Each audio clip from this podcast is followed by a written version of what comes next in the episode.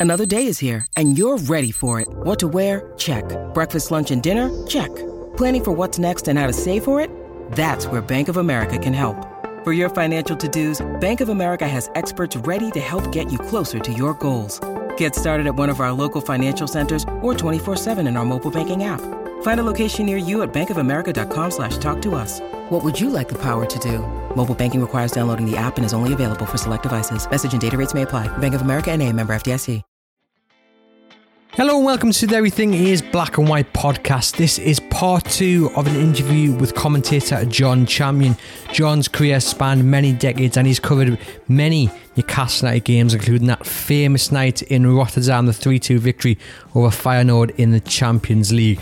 Now, if you listened to the Liverpool preview episode, the last podcast of 2020, you would have heard John speaking to Lee Ryder as he looked ahead to that game.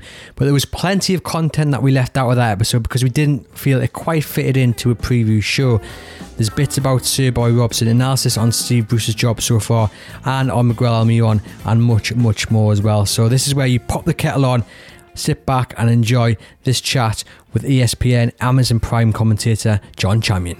Just, just sort of from your memories. I mean, you, you used to get. Well, I don't know what it's like these days, but Sir Bobby Robson was always generous with his time. Mm. Um, you, you, one great game I remember you commentating on was against Leeds, I think, away at Elland Road, where Bobby Robson was up and down the track. You mentioned you going past the Bobby Robson statue on your way, and it's something you think yeah. about. What was yeah. Bobby Robson, the man, like to deal with from a media point of view? Because I know he was quite generous, wasn't he, with, with his mm. time? Uh, one word: uh, magnificent. Yeah, just yeah. just the best. Uh, always available on the other end of the phone.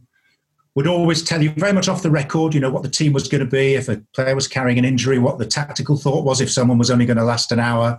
He would he'd done a lot of media, which helped, but he was just so generous of spirit, and um, he would always, the, the strange thing is, where they've placed the statue outside St James's Park, and this is going to sound horribly sentimental and a bit spooky, mm. but generally he would always ring me at about the same time. So I'd always leave a message for him before a game, maybe on the morning of a Saturday afternoon game, and he'd ring me maybe three three hours before kickoff and give me the team.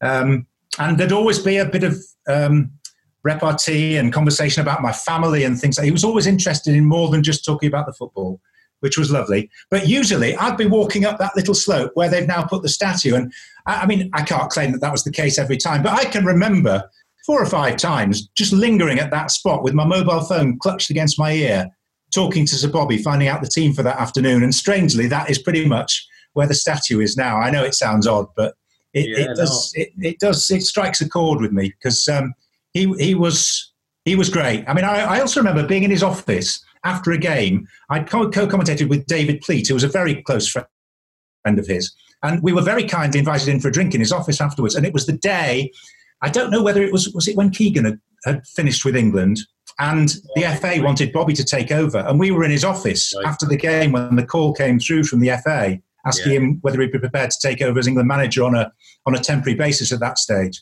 So we were sort of in on little bits of history as well, like that. And he knew you were never going to say anything to anyone but he was just he was lovely. One of my towards the end when things were falling apart, when he didn't really have the backing of the board and it was clearly heading in the wrong direction, I had to do a very difficult interview with him, which actually made the Bobby Robson documentary.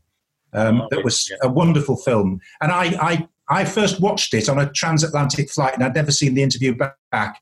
And they played the little bit where I said to him beforehand, "Look, I'm going to have to ask you some difficult questions here, but this will look silly if I don't ask them. And he said, well, you ask, you ask what you want. Is discomfort yeah. having to, to, to answer them. And I still feel uncomfortable looking at back at that, that I had to, I mean, I, professionally I did, but I had to put him in that position because he'd been always so wonderful to me. Mm-hmm, mm-hmm. And looking at Steve Bruce, I mean, you, you'll have commented on games when he was a player um, mm. at, at Manchester United. Yeah. The Newcastle fans, they've been quite patient, I think, um, with him. Um, but it's almost like today people are talking about managerial change. But where do New, where would Newcastle go from here? Steve Bruce is a steady hand mm. on the tiller, isn't he? Yeah. Andy A knows and B obviously loves the club. Andy's got a course and distance record in the Premier League with sides without huge resources. So I know you look at Newcastle and you think the frustration is, isn't it, always that if you were to be asked to nominate the club with the greatest untapped potential in the Premier League, I think most neutrals would say Newcastle United because if the right ownership got hold of it, the sky's the limit. Yeah. The right ownership hasn't yet got hold of it for whatever reason. Maybe it will before too long. Who knows? But until that point comes, you know, Steve Bruce is. I describe Bobby Robson as magnificent in terms of what he's like to deal with the, for the media. And in terms of being a human being, Steve Bruce is in a similar category.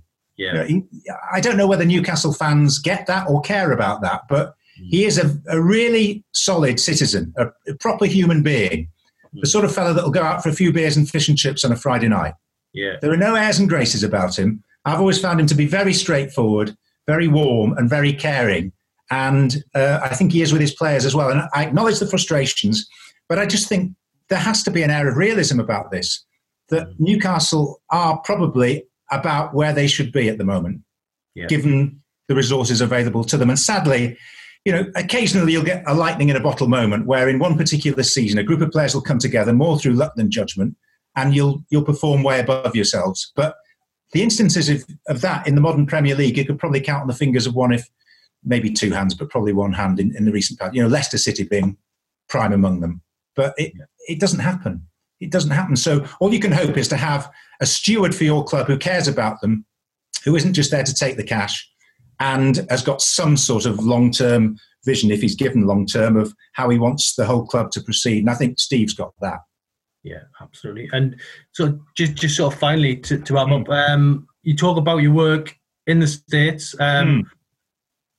We've got Miguel Almiron. I think he was he was just arriving at Newcastle when I think you were heading over. He was introduced the night of my last game. I think he he, he was he was signed that night, effectively. Yeah, yeah. yeah. Um, well, what's sort of your thoughts on on him as a player? Um, he's he's had ups and downs. Yeah. Um, certainly a fan favourite. If you give him less than seven out of ten in the newspaper, you get, you get a bit of criticism. Um, so, I mean, what's your what's your verdict on him overall? Um, I think there's more to come. Yeah. I mean, he came at quite a young age and he didn't have that much first team football under his belt at Atlanta. And obviously, it's a different standard.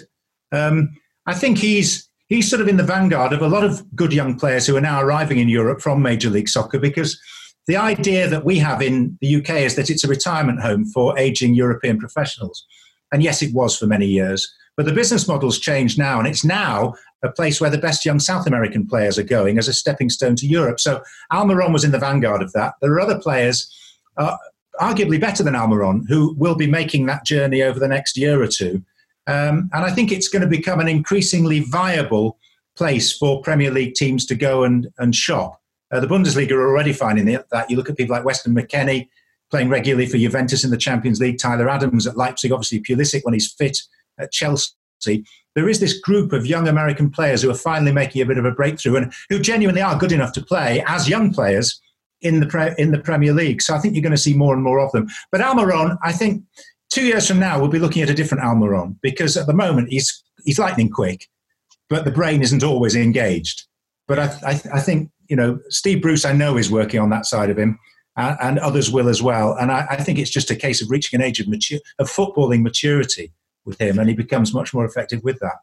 Yeah, it's those two things sort of coming together to make that player, isn't it? Yeah, it is really. Yeah, yeah. I mean, the other uh, the other Newcastle link with America is uh, every time I switch on the telly, I hear Ray Hudson commentating. so there's there's just no escape. He's uh, he's he's the most uh, literal commentator I think I've ever heard. But he's got a wonderful way with words. Yeah, and st- still like it sounds like he lives in Newcastle with the with the accent. So he's been I think he's been in Florida 43 years now. Thanks to John Champion for joining us on the Everything is Black and White podcast. It's much appreciated. Lovely to hear those tales of Sir Bobby Robson. Always nice to recall those stories about the great man. He's dearly missed and what a legend of Newcastle United he remains. If you head over to chroniclelive.co.uk, you can catch up with all the latest Newcastle United news. There's a lot of interesting stuff over there. We've got an interview with Nacho Gonzalez, one of the players who has the unfortunate title of being one of the arrivals to Newcastle United under Dennis Wise, which signalled the end of Kevin Keegan's second coming. We've got updates on the Gulf Cooperation Council as the blockade imposed on Qatar, led by Saudi Arabia, comes to an end. Yes, the Gulf crisis seemingly has come to a positive conclusion. Lots of chat about what that might mean for the Newcastle United takeover got a bit of analysis on our website on that. And there's plenty other stuff as well, with rumours of a loan deal potentially for Rodrigo Vilca, as well as interest in a midfielder. Will Steve Bruce strengthen this January? And if so, is the midfield the priority? And plenty more that you should read and discuss. Thank you for listening to the podcast. Please remember to like and to subscribe from wherever you get your podcast from.